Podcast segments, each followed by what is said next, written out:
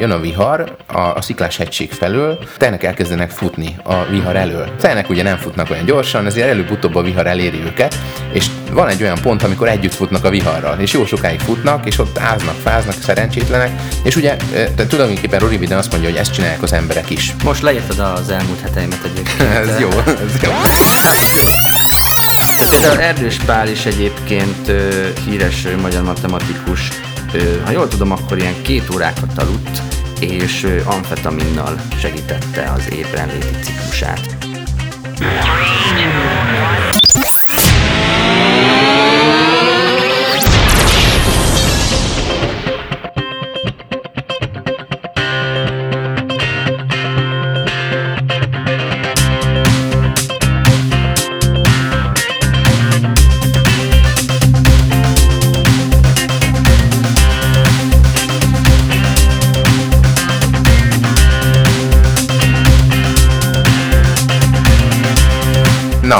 akkor eh, szeretettel üdvözlök mindenkit a naptárak.com első podcast adásán.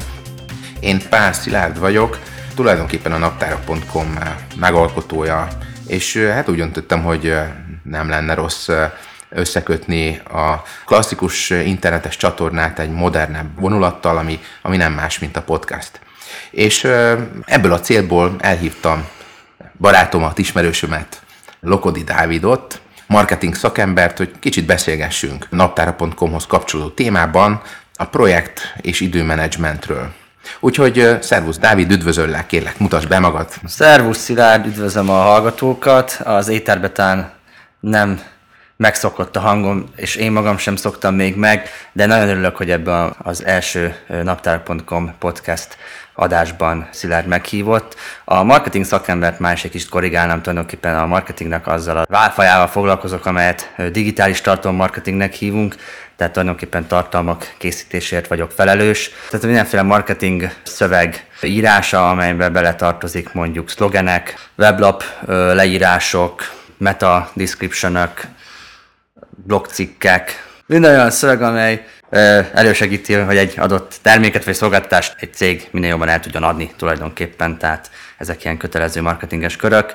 Úgyhogy a feladat és időmenedzsmentem, illetve maga az egyes munkák projektmenedzsmente az én mindennapjaimat is átszövi, és hát sokszor hadilában állok vele, úgy gondolom nem én vagyok így ezzel egyedül.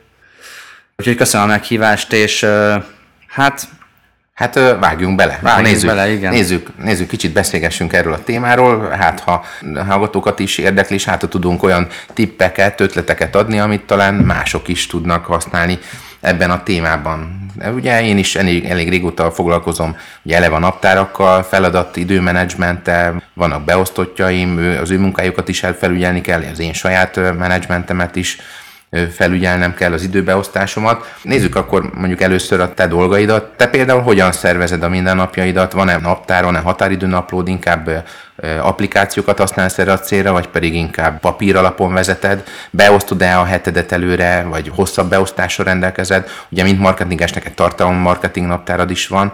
Tehát hogyan működik ez nálad? Applikáció, papír alapon, heti beosztás, vagy rövidebb? Vagy, vagy agyi alapon. Vagy agyi alapon, igen. Most Erről tudnál-e beszélni? Most eszembe jutott a naptárak.com kapcsán egy ilyen meta vonulata ennek a dolognak, hogy te biztos, hogy pont naptárakkal foglalkozol, és ugye maga az idő és feladatmenedzsment pedig a naptárak világában zajlik, tehát hogy itt van egy ilyen kettőség, és vagy egy ilyen metaszintje ennek a feladat és időmenedzsmentnek a te esetedben. De az én esetemre visszatérve, hogy kérdezted tulajdonképpen, nem a tökéletességre törekszem, amikor a, a, az időmet és a feladatomat próbálom rendszerizni, szervezni egy héten.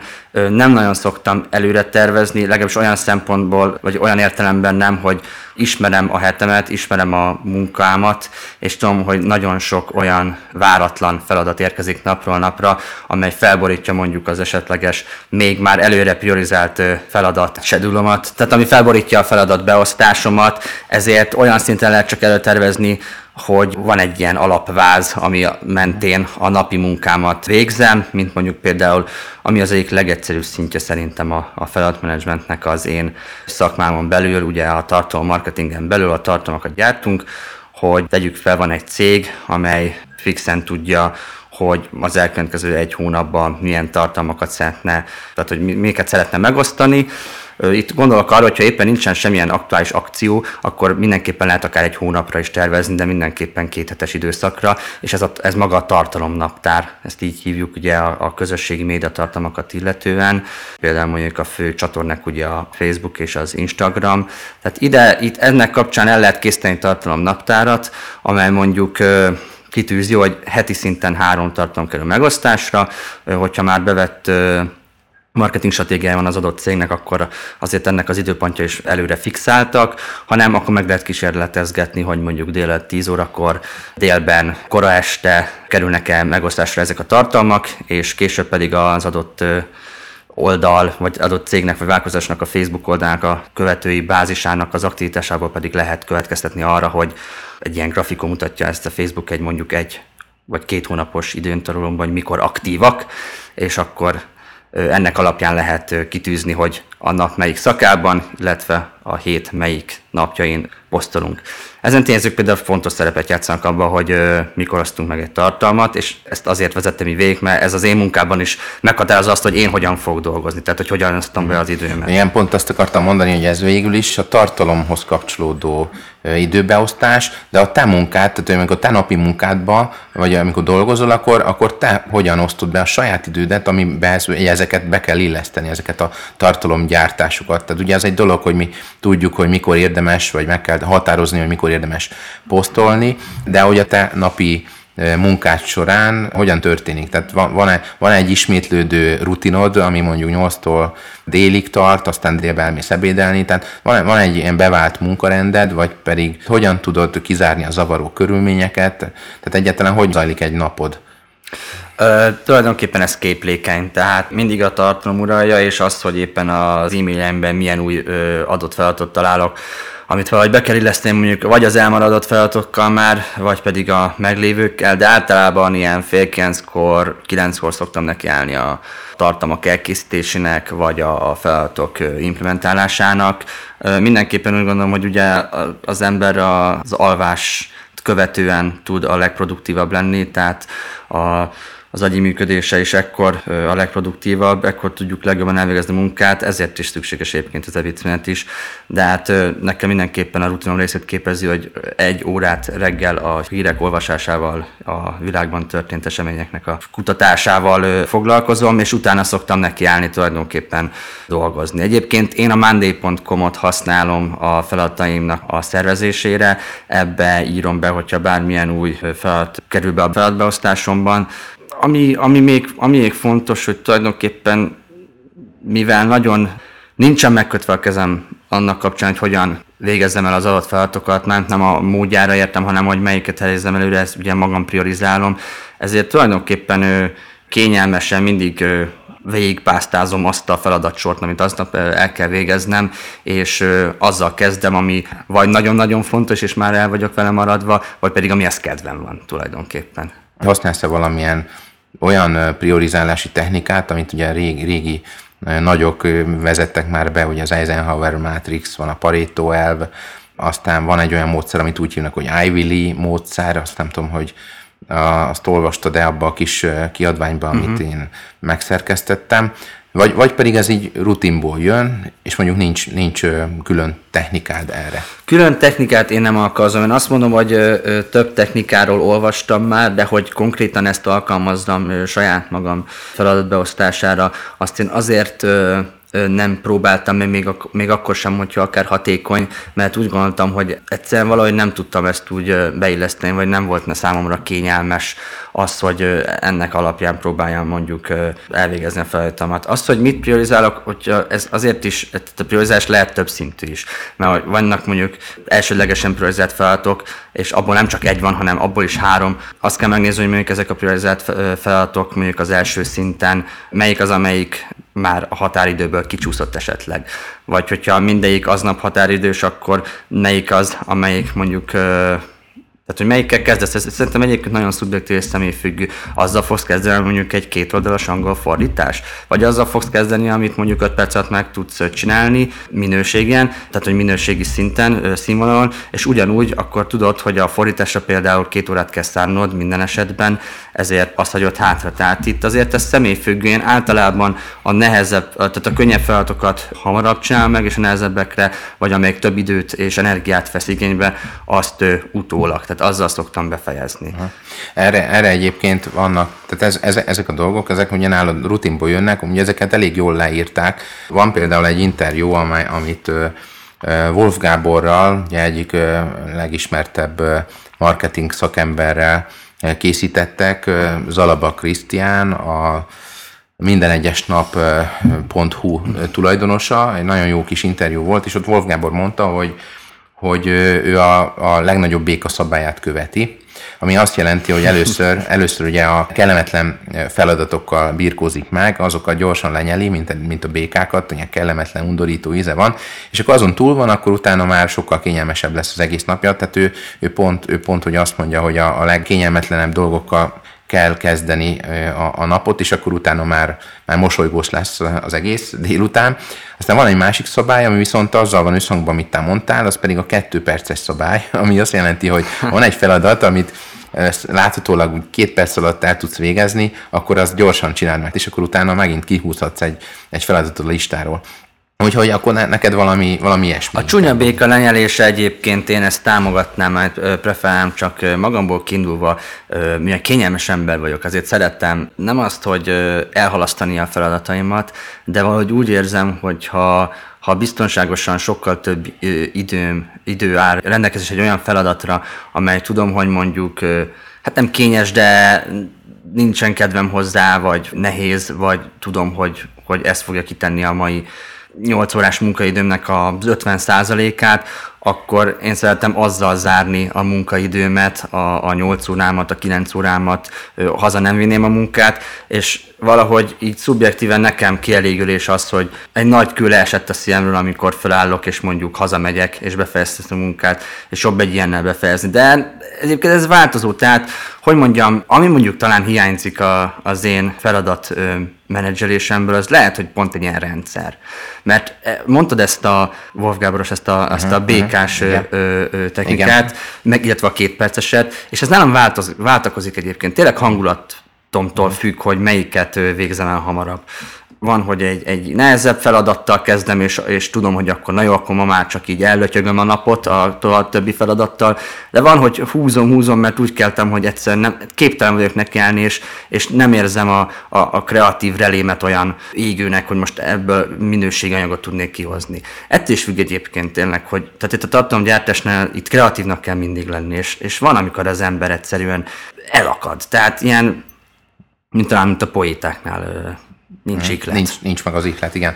Igen, és akkor, akkor van, ezek szerint akkor vannak olyan munkáid, amit ugye göngyölítesz magad előtt, és, és adott esetben miatt közelíted, vagy kis csúszol a határidőből, mert, mert nem érzed, hogy eljött volna a megfelelő pillanat a feladat elvégzésére. Erre egyébként e, van egy sztori, ezt nagyon röviden elmondom. Talán a hallgatók is tanulnak belőle, vagy tanulhatnak belőle, mert nem mint hogy én olyan nagy tanító lennék, de azért egy, inkább azt mondom, hogy, inkább azt mondom, hogy van egy érdekes sztori, amit, amit talán érdemes elmondani, ez a sztori. Tanulságos ez Tanulságos sztori, igen, na ez a jó kifejezés, ugye ez, ez elég hülyén jött ki, de nem baj, azért elmondjuk, tehát ez, ez a sztori, ez a Rory Védenhez kötődik, ő egy, ő egy ilyen feladatmenedzserő guru, cégeket, vállalkozókat segít a jobb projektmenedzsment, a jó időbeosztásuk megfelelő megtervezéséhez. Egy fiatal emberről van szó, 30-as években jár, egyébként most jelenleg, Rory Véden, és, és a, a, a sztori az a, az ő egyik könyvéhez, elég, elég jó könyveket is ír, lehet, hogy valaki ismeri is, van egy olyan könyv, aminek az a címe, hogy Take the Stairs, tehát hogy válaszd a lépcsőt, uh-huh. és ne pedig a, ne pedig a liftet, ne pedig a csúszdát, vagy a liftet. Ugye azt mondja, hogy angolul mondja, hogy take the stairs and do not take the escalator, tehát ne, ne használd a mozgó lépcsőt. Beszéltem az analogiát. És az a lényeg, na és a sztori az ehhez kötődik, hogy Colorado-ban nőtt fel, és Colorado e, arról híres, ugye az Amerikai Egyesült Államokban, hogy egyszerre van síkság, és egyszerre ott a sziklás hegység is. Uh-huh. És e, éppen ezért ugye sajátos élővilága van, a sziklás hegységbe él a bivaj, a síkságon meg tehenek élnek. Ez a, ez a sztori kiinduló pontja. És amikor jön a zivatar, jön egy vihar, akkor az a sziklás hegység felül érkezik a síkság felé. És amikor ugye jön egy zivatar, érdemes megfigyelni, ő azt mondja, érdemes megfigyelni, hogy hogyan viselkednek a bivajok, és hogyan viselkednek a tehenek egy ilyen zivatarban. És és az a, az a megfigyelés, hogy jön a vihar a, a sziklás hegység felől, tehát nyugatról, megközelíti a teheneket, a tehenek elkezdenek futni a vihar elől gyakorlatilag futnak, menekülnek, tulajdonképpen a tehenek ugye nem futnak olyan gyorsan, ezért előbb-utóbb a vihar eléri őket, és van egy olyan pont, amikor együtt futnak a viharral, és jó sokáig futnak, és ott áznak, fáznak, szerencsétlenek, és benne vannak a viharban egy jó darabig, aztán utána persze a vihar átmegy rajtuk. És ugye tehát tulajdonképpen Rory Biden azt mondja, hogy ezt csinálják az emberek is. Tehát sokszor utolér bennünket a vihar, és próbálunk futni előle, de, de aztán egyszer csak elér bennünket a vihar, és egy ideig vele futunk együtt. aztán valami lesz alapon, Igen, történik elházunk. valami, elházunk leginkább. De és ezzel szemben a bivaj azt csinálja, hogy jön a vihar, látja, hogy jön a vihar, és elkezd futni a viharral szemben fut a vihar, vihar felé, fut, és gyakorlatilag a lehető leg, legkisebb stressz éri azzal, hogy ő keresztül fut a viharon, gyorsan átfut rajta, így ő is megázik, az igaz, de nem annyira. És sokkal kisebb stressz éri. És ugye Rory Véden azt mondja, hogy az emberek nagy része tehénként viselkedik, uh-huh. és, és ne ilyenek legyünk, hanem mi legyünk a bivajok, akik, akik szembefutunk a viharral, túl keresztül megyünk ezeken a adott esetben megpróbáltatásokon, lehet, hogy kicsit szenvedős lesz, de aztán, hogy sokkal kisebb stressz fog érni bennünket, és utána sokkal hamarabb fog leesni a kő a, a szívünkről. Most leírtad az elmúlt heteimet egyébként. ez jó, ez jó. Ez jó. Feladat, fel, a feladat menedzsmentemet és az elmúlt hetem történéseit olyan szempontból, hogy se nem tejénnek érzem magam, mert nem menekültem, és bivajnak sem, nem tudom mi lehettem, de egy helyben álltam, és tulajdonképpen a viassal akartam menni, csak álltam. Szerintem a te voltál a kaktusz a kolorádói síkságon. Igen, és szúrtam is. Hát, és szúrtál is ráados. Na, ez egy, Kollégánkat. Rory Védenek írunk, hogy van egy kiegészítés ennek az elméletnek, igen. a kaktusz elmélet. Van, van, egy, van egy harmadik alternatíva. Van, van, amikor nem, igen, amikor növényként részeled. Igen, és próbáltam kiállni, mert, mert valahogy so, most visszatérve kicsit a, a, a tetszett nagyon a sztori, és majd szeretnék rátenni, és megkezdetett, hogy, hogy majd annyit beszéltem már én a saját feladatbeosztásomról és priorizásáimról, hogy majd szeretném megkezdeni tőled, hogy szerinted hogyan lehet javítani ezen, vagy hogyan lehet mondjuk fejlődni abban, hogy jobban behozza feladataidat. De hogy még annyit, annyira szeretnék kitérni, hogy, hogy egyszerűen az elmúlt hetekben tényleg nem tudtam utolérni magamat, és, és ebben is valamilyen, valamilyen módszert, vagy valamit ki kell találni, hogy, hogy az ember, hogyha csak gyűlik, gyűlik a feladat, mert oké, okay, hogy van egy mondjuk kéthetes időrendje, feladat táblázata, amiben követi, és előre megtervezi, hogy mit fog csinálni, melyik nap nagyjából. Tehát ezt mindig felülírja a, a randomitás, az, hogy te bármelyik nap kaphatsz új feladatokat, azt akkor be kell illeszteni ebbe a feladatidő koordinátorrendszerbe, és, és, és felülírja, és lehet, hogy emiatt el fogsz maradni olyan feladatokkal, amiket mondjuk, nem tudom, október 20-ára, mondjuk mára meg kellett volna csinálnod. Most jöttem ide hozzád, és egyébként bevallom, hogy a mai feladataimnak szerintem az 50%-et sem csináltam meg, Úgyhogy nagy sohaj. Hát, de, de így vágok neki majd a holnapnak is. Ó, ez az nem, az nem, az nem lehet egyszerű így neki vágni. Hát egyébként, jó, hát hogyha mi, a én, én dolgaim kapcsán, én kettő dolog van, ami, amit én uh, tudnék, de ez függ attól, hogy, hogy mi a munkád meg, hogy egyedül dolgozol, vagy, vagy, uh, vagy többen dolgoztok, esetleg csapatban dolgozol, csapatban igen. dolgozol akkor a csapatban te milyen, milyen szintű uh, munkát látsz el, te, te irányítod a csapatot, vagy te tagja vagy a csapatnak, tudsz-e delegálni, vagy nem tudsz delegálni. Milyen a, tehát csoport, sok, milyen, a csoportdinamika. Milyen, milyen a csoportdinamika, tehát az, hogy szerintem az, hogy milyen technikát választ az ember, ha már ilyen, ilyen technikákról beszélünk, az, és, és úgy gondolom, hogy egyébként nem árt tudatosan ezt, ezt megtervezni, mert, mert amúgy csak sodródik az ember, és tényleg beáll a teheneknek a sorába, mint ahogy Rory Véden írta. Uh-huh. Tehát nem árt szerintem megismerkedni egy-két, tudatosan egy-két olyan technikával, amit már, már kidolgoztak korábban, és nem már elővenni egy kockás papírt és tudatosan elkezdeni használni ezeket a technikákat, mert szerintem előbb-utóbb bejön. Ez olyan, olyan, mint sok minden más az életben, hogyha tudatosan csinálod, és odafigyelsz rá, mondjuk akár egy, egy fogyókúrától kezdve bármi másig, a, a, gyakorlatilag a, a rutin és a gyakorlás fogja meghozni az eredményeket. Ez olyan, mint a, mint a te egy teljesen tehetségtelen zongora művész vagy, de nagyon sokat gyakorolsz, azzal uh-huh. tudod kompenzálni azt, hogy amúgy nem vagy tehetséges. De amúgy jól le fogsz tudni játszani egy darabot. És itt is szerintem ez a titka, tehát hogyha te tudatosan elkezdesz használni egy-két technikát, amit egyébként ugye naptára.com-on keresztül egy kis önreklám meg tudsz nézni, vagy le tudsz tölteni, és ezekre odafigyelsz, akkor szerintem csak gyakorlás kérdése az, hogy, hogy ez most rutiná válik nálad, vagy nem, és van jó pár technika, én inkább így 24-et írtam le ebben a kis összeállításban. Na, annyi óránk van. És, és annyi óránk van, ez egyébként egy, egy kicsit szándékos egybeesés, hogy 24-et szedtem össze. Tehát szerintem, hogyha tudatosan elkezded, elkezdesz végigmenni ezeken a technikákon, vagy legalábbis a szimpatikus technikákon, lehet ráérzel egy-két technikára, és úgy gondolod, hogy na ezt vagy úgy fogok gondolni, na ezt lehet, hogy nekem találták ki, és ez alapján tudom a, a saját időmet beosztani, de de, de egyébként nálam, tehát az, ami, ami mondjuk, az, ami engem illet, ugye ez volt a kérdés, hogy én nálam igen, ez igen, mi. Igen. Nálam a legnagyobb probléma, úgy érzem, és az még mindig ez nagyon nehezen tudok leszokni, hogy nem vagyok képes teljes mértékben delegálni a feladataimat. Szerettem a kontrollt megtartani. Ugye én, én több emberrel dolgozom együtt, és én megtehetném azt, hogy delegálom a feladataimat. Sok mindent nem delegálok, mert úgy gondolom, hogy én tudom a legjobban megcsinálni.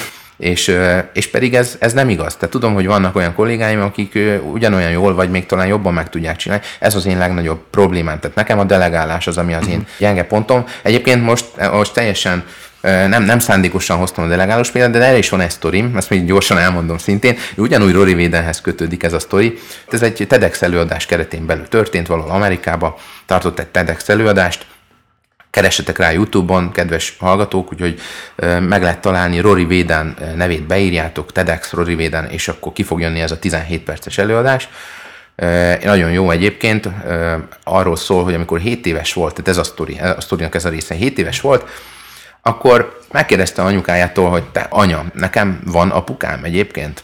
Ugye, mert hát ő egy, egy egyedül, tehát testvérével nőttek fel, egyedülálló anyuka nevelte Rory Védent, és, és hát egyik nap, ugye 7 évesen ugye elkezd érdeklődni a mégis a az apa gyökerek, az apa figura, igen, hogy van-e valami minta, amit tudnék én követni, mert látja, hogy az osztálytársaknak van, apuka jön értük, stb. Neki nem volt, mindig az anyukán jött értük, 7 évesen megkérdezte, anya, amúgy nekem van apukám?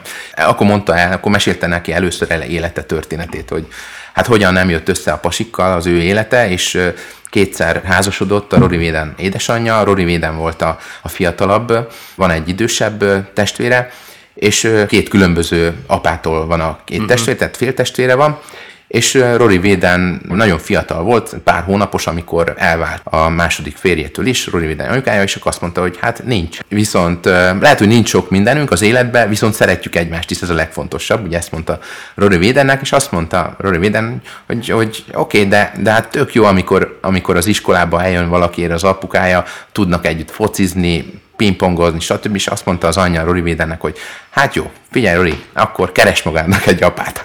keres, menj ki az utcára, keres magadnak egy apát. Rory azt mondja, hogy angol ugye, angol jó hangzik, nem is tudom magyarul ezt reprodukálni, azt, azt mondta angol, hogy what the crap is that? Tehát mi a sz ez, hogyha ezt meg ki fogom sípolni.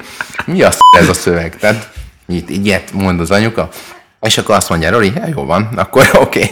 akkor keressünk apát. Na Rory egyébként ő, valamilyen harcművészetet elkezdett tanulni, már öt évesen, és pont így 7 éves korában kapott egy olyan edzőtársat, aki ilyen kis tetovált, tetovált figura volt, jóval idősebb, mint ő, és, és ugye elkezdtek így együtt edzeni, és odáig, odáig fajult ez az edzés, hogy már hétvégén is átjárt Roryhoz, ez a kis edző, edzőtárs, úgy hívták egyébként, hogy Kevin, aki igazából már 18 éves elmúlt akkor, nem tudom pontosan mennyi volt, de ő már motorral közlekedett, és uh-huh. motorral járt át Roryhoz, és akkor elég gyakran ott volt náluk Rorinál hétvégén, és edzettek együtt.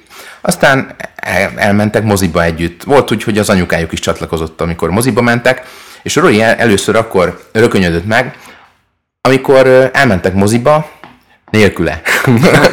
az anyukájával. Éreztem, mi fog kikerekedni a történetből. Elmentek nélküle, és aztán feketőves vizsgát egy napon tették le a Kevinnel, és utána pár hétre összeházasodtak az anyukája meg Kevin.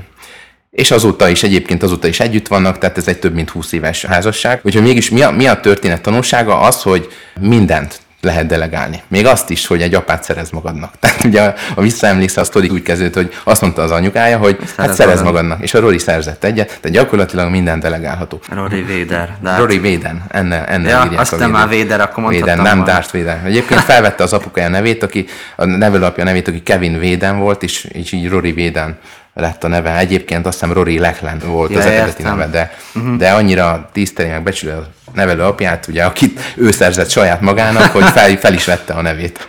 Hát. Ja, ez, egy, ez is egy jó kis sztori, ami hozzá kötődik, és ez végig is arról szól, hogy minden az égvilágon delegálható, még az, azt is, amiről nem gondoljuk, hogy az lenne.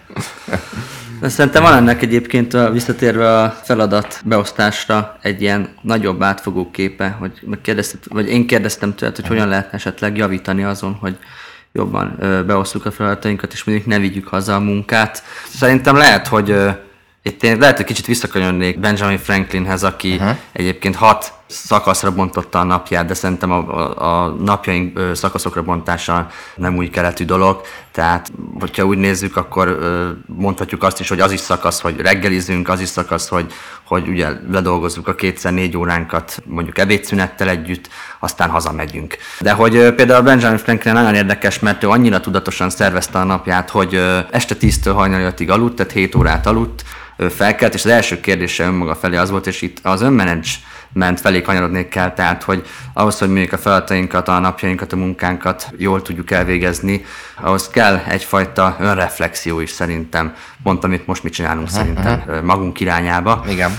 És az első kérdés mindig az volt, amikor fölkelt, persze az imát követően, hogy ma milyen jó dolgot fog csinálni. Mit fog, milyen hasznos dolgot fogok ma csinálni. És ö, persze megvolt a maga munkája, tehát mint ö, aktív politikai személy, egyébként polihisztör volt szinte kvázi mint Da Vinci, tehát író, zeneszerző, filozófus, aktív társadalmi szerepvállalás és a, az ő életének a részét képezte. Az, a, tehát megreggelizett, megmosakodott, ötkor fölkelt, és öttől hétig ez a reggeli ima, reflexió, és mosakodás és a napvégi gondolása volt az ő programja. Aztán jött egyébként az a klasszikus 8 órás munka, mondjuk két szakaszba és két órás pihenővel, ami a másik három szakaszát tette ki a napjának, tehát hogy 8-tól délig dolgozott, déltől kettőig ebédelt, ekkor foglalkozott ilyen pénzügyi dolgaival, illetve utána akkor ugye kettőtől este hatig ő dolgozott még. Azt mondta, hogy kulcsfontosságú az, hogy a, például az olvasásra, az önművelésre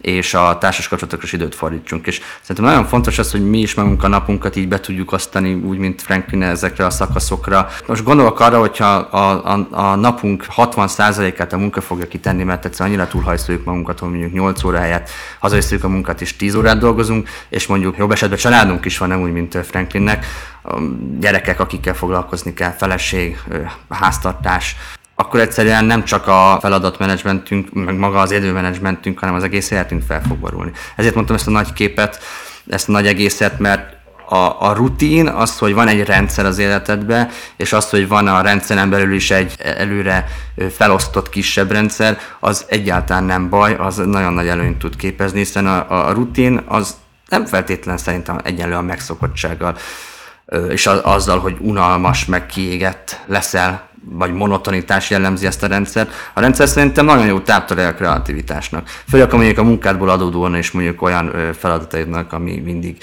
kreativitást kíván meg, mint mondjuk egyébként a marketing szerintem legtöbb területén, kivéve mondjuk talán a hirdetés automatizációnál, vagy a, a, a marketing automatizációnál, azért a tartalomgyártás az mindig egy kreatív munkafolyamat. Tehát itt hiába van egy rendszer, vagy egy, vagy, vagy, vagy egy mindennapos ugyanolyan rutin, az mégiscsak egy, egy kívás. Tehát ezzel a, a csak Franklin például azt akartam felvázolni, szerintem az, hogy a, a, a nagyobb kép, a napunknak a szakaszokra bontása nem csak az, hogy mondjuk azt a munkaidőt, azt a 8 órát, vagy 10 órát, vagy 6 órát hogyan osztott be. Tehát nem csak azt számít szerintem, hanem az, az a rendelkezés a 24 óra, ami ugye a te írásodban is szerepel, hogy ugyanúgy Viktor királynak, Elon Musknak, Bill Gatesnek is ugyanúgy 24 órája van, mint nekünk, kis embereknek, kis polgároknak, és mégis mondjuk az ő feladataik, idő és feladatmenedzsmentünk, menedzsmentünk sokkal komplikáltabb legalábbis azt gondoljuk, mint a miénk, hiszen mondjuk háromszor annyi feladat, és háromszor annyi, ötször annyi felelősség van a vállukon. Igen, hát valamit, valamit tudnak, valamit tudnak, de hát szerintem ők is ismerik nyilván ezeknek a technikáknak e, egy részét, tehát tényleg ez a 24 technika, vagy ezek a technikák, amik, uh-huh. amiket ugye én is itt leírtam, ezeket, ezeknek egy részét hát már tényleg több mint száz éve kitalálták és hát ez valószínűleg nem véletlen, tehát mert akkor is szembesültek ezekkel a problémákkal, hogy rendszerezni kell valahogy az életet, mm, és, és hát valószínűleg... Hát ezt hogy ez már ez volt egy első fázis a magának a feladatmenedzsmentnek, hogy akár ez már visszavezethető az ősember koráig, ahol... Igen, tehát már gyakorlatilag ez egy, ez egy ilyen folyamatos fejlődés. Nem azért fordulok megint vissza Rory Védenhez, mert ő a kedvencem, amúgy ő a kedvencem. Ezzel kapcsolatban is van egy, van egy jó gondolata, hogy nem, nem, nem is igazából jó, ha azt mondjuk, hogy idő meg feladatmenedzselés van, hanem hanem inkább önmenedzselés. Ja, Tehát, hogy a saját magunkkal, self-management, igen. Uh-huh. Tehát, ha mi ismerjük saját magunkat, ami tudjuk, hogy mik a korlátaink, mik a uh-huh. képességeink, mi az, amit mi tudunk, miben vagyunk jók, és egy mondjuk egy vállalkozó, egy vállalkozónál ez, az, ez a legfontosabb dolog, hogy azt megtudja, hogy ő miben a legjobb, mert akkor neki azt kell csinálni, és minden más, amiben kevésbé jó, azt meg delegálni. Tehát ha mi megtudjuk, hogy miben, mi a mi, mi erősségünk, ez az első lépés ahhoz, hogy jól tudjuk menedzselni a dolgainkat is, most itt szándékosan nem azt mondtam, hogy feladatainkat, hanem időt, hogy jól tudjuk saját magunkat menedzselni. Tehát ha tudod, hogy te nagyon jó marketing szövegíró vagy, akkor neked azt a vonalat kell erősíteni, azt, azt kell gyakorolni, és azt kell, azt kell domborítani, és akkor ennek alávetni mindent, és akkor így, így szervezni a mindennapjaidat, hogy akkor te azt csinálhatsz, a, a, csinálhatsz a nap, nap 24 órájában mondjuk 8 vagy 12-ben, vagy uh-huh. hogyha már nagyon effektív vagy, akkor mondjuk 4 órában, hogyha meg, meg tudsz csinálni 4 óra alatt. Tehát igazából ez a feladat, meg időmenedzsment, ez, ez, ez inkább ma már azt mondják, hogy önmenedzsment. Hát ez kicsit, amit a Franklin mondtam, hogy az önreflexió, ez az előrevetett önreflexió, hogy ma mit, milyen hasznos dolgot fogok csinálni, és igen, annak alapján határozom meg a napomat, és a feladatomat az alá rendelem, illetve maga a nap végén. Franklin akkor is vetette azt a kérdést, hogy milyen hasznos dolgot tettem ma, és végigvette a napi eredményeit, és egyébként én is lefekvés előtt akár tudatlanul is egy csomószor végig gondolom, na, akkor ma mit végeztem el, mi az, amivel elmaradtam. Igen, ezt egyébként többen is mondják, tehát több, több ilyen projektidőmenedzsmenttel foglalkozó szakember, meg, meg ugye ilyen self, self-esteem builderek, tehát ilyen önbizalomnövelő trénerek mondják, hogy a nap végén azért el kell számolni magunkkal. Minden időszak végén, meg mondjuk lezárunk egy projektet, akkor arról is próbáljunk egy összesítőt saját magunknak, de ez ott kezdődik, hogy a napunkkal elszámolunk, ugye este lefekszünk, és akkor van egy nyugalmas egy-kettő perc, amikor azt átgondoljuk, hogy hogy mit csináltunk ma, mit tettünk ma, tettünk-e valami olyat, amitől a holnapunk jobb lesz, uh-huh. tehát gyakorlatilag ez minden, mindenki ezt írja, hogy, hogy ez fontos. És egyébként ebbe is, nekem ez is gyengeségem, hogy, hogy hát én örülök, hogyha lefekszek az ágyba este, Másik probléma az az, hogy lefekszek, és még mindig nem ér véget a napom. Tehát, hogy lefekszek, és akkor még mindig agyalok azon, hogy mi legyen. mi legyen holnap. Ha hazaérsz, akkor se ér véget a napom. De ha hazaérek, akkor se ér véget a napom, akkor, akkor kezdjük egy második műszak. De ha nem a szemed, azért... akkor sem. A feladatai és, a szemed. és ez nem azért van, mert van, ugye nálam van otthon kettő gyerek, meg van feleség, minden, nem ezért van, hogy hanem azért, mert folyamatosan kattognak a fogaskerekek, hogy akkor mi, mi legyen a bizniszsel holnap. Tehát, hogy ma mit tettem Igen, a bizniszem gondolkodsz. Te már, már gyártod tulajdonképpen előre magadnak a feladatokat, úgyhogy még mondjuk nem minden lett elvégezve. Mert úgy értem, hogy én magam is, amikor olyan nagyobb projekt van, ahol tudom, hogy mondjuk egy tartalom sorozatot kell készíteni, most legyen ez akár nem tudom, multimodális, egy videósorozat, egy vlogsorozat, vagy legyen ez nem tudom, egy bejegyzés, egy, egy bejegyzés alapú állóképes sorozat, akkor már megint gyártom magamnak úgy előre a feladatokat, és elviszi arról a, a, a fókuszomat, hogy a, az éppen meglévő feladataimmal foglalkozzak. Tehát igen, ez kicsit nehéz nekem ebben még mindenképpen, hogy biztos, hogy fejlődnöm kell, és egyébként most megint te Véd, Rory Véden. Rory Véden emlegetett sokszor, én meg a Franklin emlegettem sokszor, de Franklin is pont azt mondta, hogy rájött, hogy egyszerűen az, hogy tökéletes idős feladatmenedzsment, vagy akár önmenedzsment, lehet, hogy nem is létezik, de az, hogy folyamatosan fejlődjél, az egy, az egy, az egy kitűzhető cél lehet. Tehát, hogy mondjuk ez a, ez a lépcső, lépcsőzetes fejlődés, amit te is mondtál a, a Rory Vaden kapcsán, az itt helytáll ebben a gondolatmenetben is, hogy te napról napról, hétre hétre, ha már egy kicsit tudod javítani ezt a, ezt a szervezésedet, a feladatainak a szervezését, ezt a, ezt a gordészű csomónak a kibogozását, akkor már tettél lépést a felé, hogy sokkal jobban tud rendszerezni a feladataidat, és így akár időt is nyerjél. Igen, ezzel, ezzel kapcsolatban még egy dolog eszembe jutott, Tehát ugye, ugye sokaknak gondja van a feladatmenedzsmenttel, tényleg nem nehezen osztják be az idő, idejüket, és ez tulajdonképpen nem más, mint a szokásaink megváltoztatása. Tehát, hogyha te megváltoztatod a, azt a szokásodat, hogy te, uh-huh. hogy te rossz vagy feladat meg időmenedzsmentbe, hanem, hanem mondjuk megpróbálsz előszedni egy jegyzetfüzetet, vagy hogy akár a, említetted a azt az applikációt, a amit a Monday.com-ot említetted, hogy ebbe rá, rávenni. Igen, na is, na is de, de, de mondta, hogy a Monday.com-on kívül még, még küzdesz gondokkal a feladat meg időmenedzsment terén, és hogyha megváltoztatsz bizonyos szokásokat, akkor lehet, hogy lehet, hogy ez, ez, ez közelebb visz ahhoz, hogy ezt a részét is az életednek rendezd, meg mondjuk sokan, esetleg akik így, így járnak, és ezzel kapcsolatban is van egy, van egy jó kis könyv ajánló, ami eszembe jutott, ez pedig James Clear-nek a Atomic Habits, vagy atomszokások. Uh-huh. Én úgy tudom, hogy ez már megjelent magyarul, magyar nyelven is, tehát, hogyha úgy érzed, hogy van valami olyan szokásod, például a feladat meg időmenedzsment, ami nem annyira megy, de te mondjuk rá akarod venni magad arra, hogy mondjuk változtass ezen, uh-huh. és tudod hogy, tudod, hogy mondjuk azt kellene csinálni, hogy minden, te például minden nap minden nap mondjuk fél óra vagy egy óra csendes óra legyen, amikor fókuszálsz a munkára, vagy mondjuk este, mint ahogy én nem csinálom meg ezt a napi összesítést, nem, nem listázom magamnak, hogy mi az, amit ma uh-huh. tettem, mert már az, azon jár az agyam, hogy mi legyen holnap. És ha csak egy ilyen szokást be akarok vezetni, akkor ez a gondolat, amit most mondok, ezt ebbe segít, ez igazából egy olyan gondolat, ami segít rávenni arra bennünket, hogy ha valamit változtatunk, akkor az, azt következetesen tegyük, és, és ragaszkodjunk hozzá, mert az hosszú távon nagy változásokhoz vezet. És a sztori ezzel kapcsolatban az, hogy ha van egy repülőgép, ami mondjuk Rómából indul, indulna Budapestre, van egy repülőgép, és annak az induláskor az eredeti irányhoz képest mindössze néhány fokkal elmozdítjuk a repülőgép orrát, tehát egy picivel más irányba, minimálisan, nagyon minimális, mint a kezdetnél észre se vesz. Tehát uh-huh. jó sokáig észre se, elindul a repülőgép Rómából, uh-huh.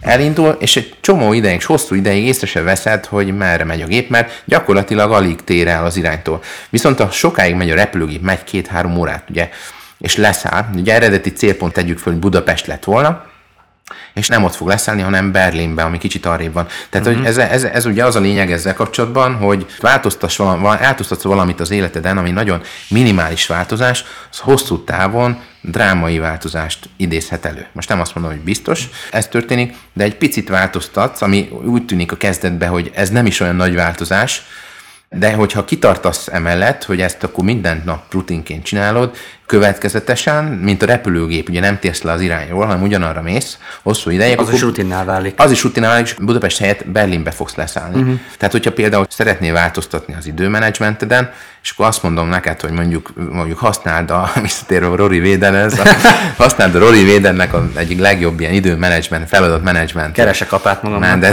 igen, nem, ez is igen, ez is lehet.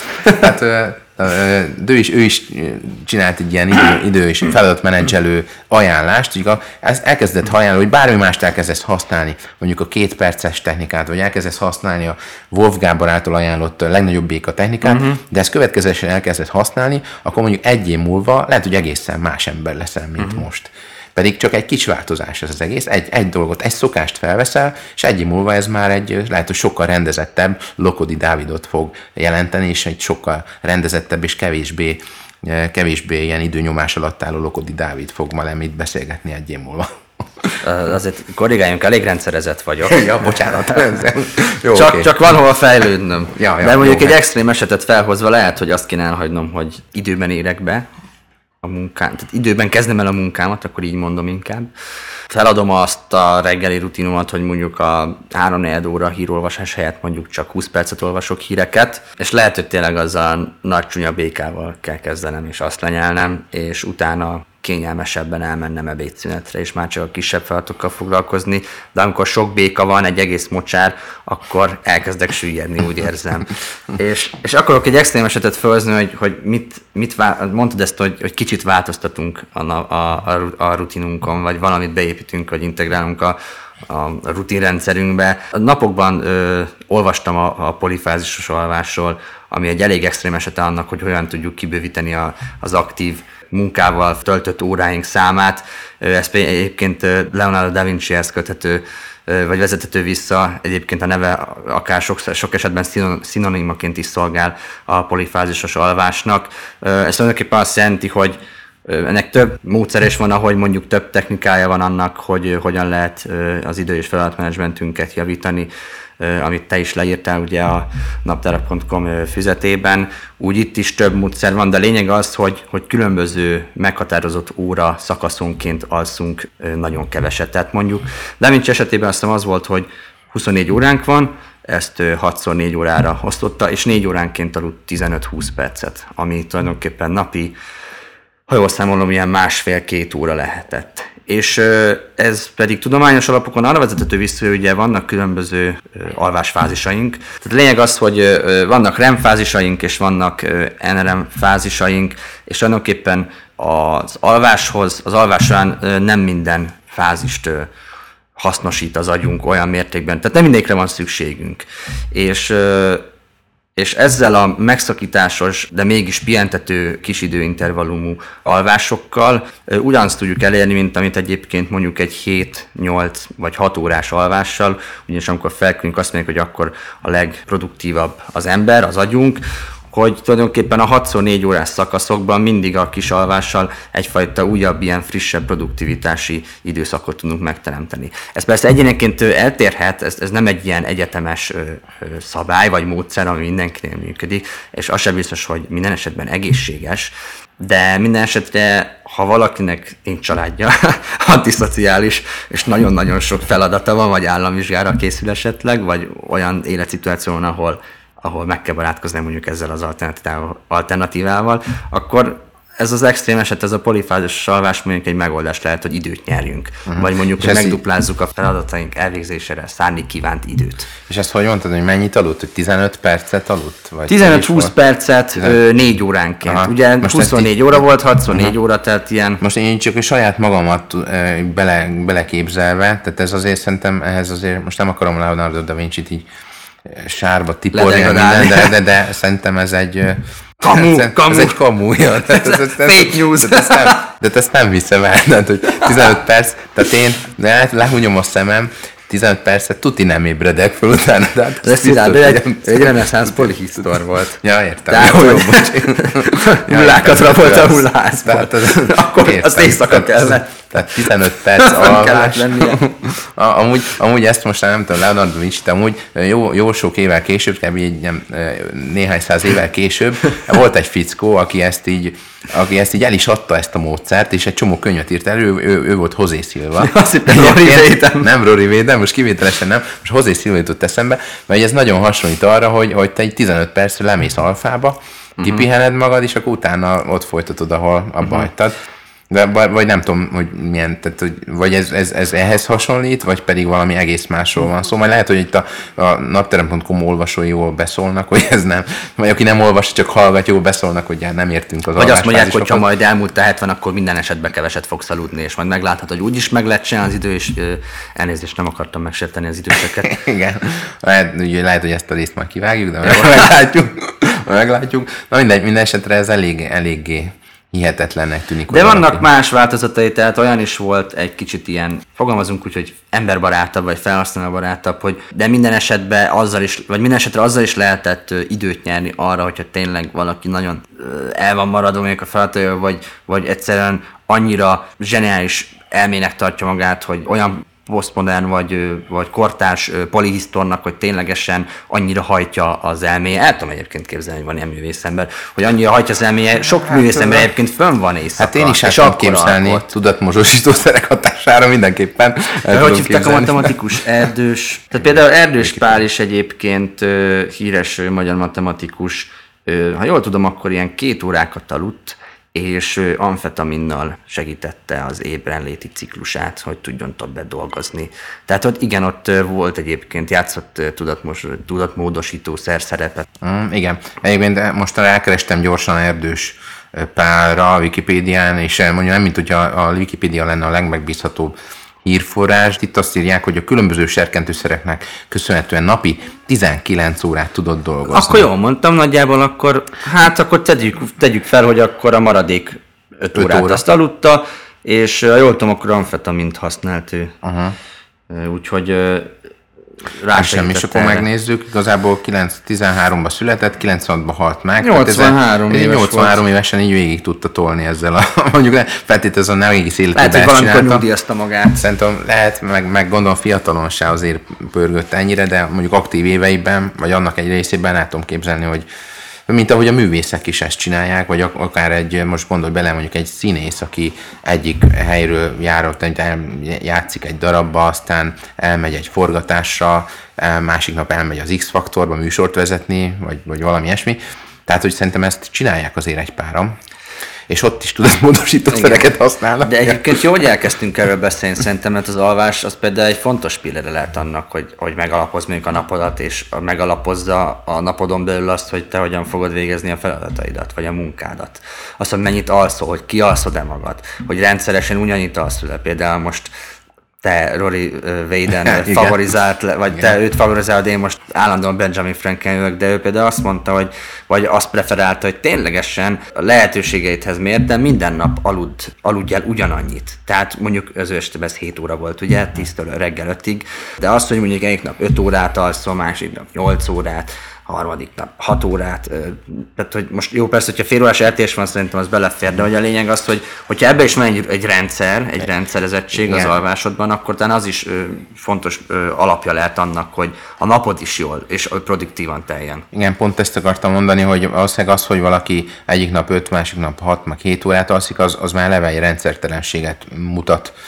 Eh, Tehát az alvás is biztos ilyen szempontból kihatása van, Nagyon. de tulajdonképpen, hogyha ha már az alvást veszed, vagy vesszük, akkor ugye nem csak az alvást, tehát most én tudom például, hogy van két gyerek, amikor két gyerek ugrál a nyakamon, akkor, akkor az is nyilván a produktivitásra elég nagy kihatással van, meg az időbeosztása, tehát meg, hogyha úgy vesszük, még a, a családi, családi állapotod is be, befolyással van arra. ez egy plusz szakasz. Tehát ez egy plusz, tehát még akkor igen, az egy másik szintje az egész Igen. időbeosztásnak, tehát tulajdonképpen, és, azt, és nem azt mondom, hogy mondjuk egy, egy ed- egyedülálló vagy egy szingli ez ettől produktívabb, mert lehet, hogy pont ettől nem lesz produktívabb mert elvonja a figyelmét mondjuk a, a Tinder, meg a többi, meg a társkeresés. Tehát, tehát á, ebbe is igaz, mint, mint minden másra igaz, hogy az arany középút az igaz, tehát, e, vagy a legjobb, e, úgyhogy szerintem, tehát ilyen alapon tényleg az alvás mellett még egy csomó más faktor is befolyásolja a produktivitásunkat. Itt már kicsit ugye elmentünk a produktivitás növelésbe, de nem, nem annyira baj szerintem. Nem, mert volt egy, most ezt lehet kiváltjuk, de tök jó íve volt szerintem, szerintem- kicsit szakmaiban szerintem beszélgetünk, és akkor egy ilyen kellemesebb, ilyen könnyedebb, most ezt kívánhatod majd, de ilyen könnyedebb íve volt. Ez most jó volt ez a vége. Igen, és lehet, hogy pont ezért hagyom benne még ezt is. Ja, jó, jó. Úgyhogy jó. Na, hát egy, most lassan egyébként egy órát beszélgettünk, egyébként a pod, podcastokon már ez egy óra az a, a felső határ szokott lenni, úgyhogy szerintem lassan így. Na, most kezdtem így, belejönni most, egyébként. egyébként én is úgy érzem, de szerintem nem, nem, nem kell ezt- Tartogassuk az tartogassuk az energiákat, igen, lesz, majd, majd lesz biztos. Remélhetőleg. remélhetőleg lesz folytatás, és akkor, és akkor majd akkor, akkor folytatjuk, de ezt nem akarjuk a hallgatóságnak a figyelmét sem. Ez az egy óra az pont arra jó, hogy ugye Budapestről leér az ember mondjuk Siófokra, és akkor pont végighallgatja ezt a, ezt a podcastot. És remélhetőleg nem alszik el. és, és remélhetőleg nem alszik Az el, autópályán. próbáltuk ébren tartani a hallgatóságot, úgyhogy, úgyhogy szerintem nagyjából mára ennyi. Köszönjük a figyelmet, látogassátok a naptárak.com-ot, lájkoljatok, kövessetek Facebookon, Instagramon, Meg fogjátok találni a linket szerintem a podcast mellett. podcast mellett, igen. És hát nagyon köszönöm a meghívást, Szilárd, és hogy, hogy elkezdtünk beszélgetni, de nem lesz folytatása. Igen, én is remélem. Kösz, hogy itt voltatok. További szép napot mindenkinek. Szevasztok! Sziasztok! Hello!